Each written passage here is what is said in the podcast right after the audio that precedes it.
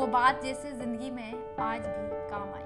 नमस्कार पूजा, लेकर आई कुछ नया, कुछ खास। दोस्तों, हम सबके जीवन में कुछ लोग ऐसे ज़रूर होते हैं जो हमें जीवन जीने का असली अर्थ बताते हैं, जो हमें बताते हैं कि जीवन का मतलब ये नहीं कि हमें हर चीज़ मिले, लेकिन जीवन का मतलब ये भी नहीं कि हम हर चीज़ हारते जाए, क्योंकि अक्सर आधी चीज़ें हमारे वश में होती हैं, जहाँ उन्हें पाने के लिए हमें मेहनत करनी पड़ती है। कुछ लोग मेहनत कर लेते हैं, कुछ लोग मेहनत से पीछे छुड़ा देते हैं। कुछ लोगों को लगता है कि यार, थोड़ी मेहनत करके क्या ही होगा, कौन सा हम टॉप कर जाएँगे? लेकिन कुछ लोग सोचते नहीं नहीं यार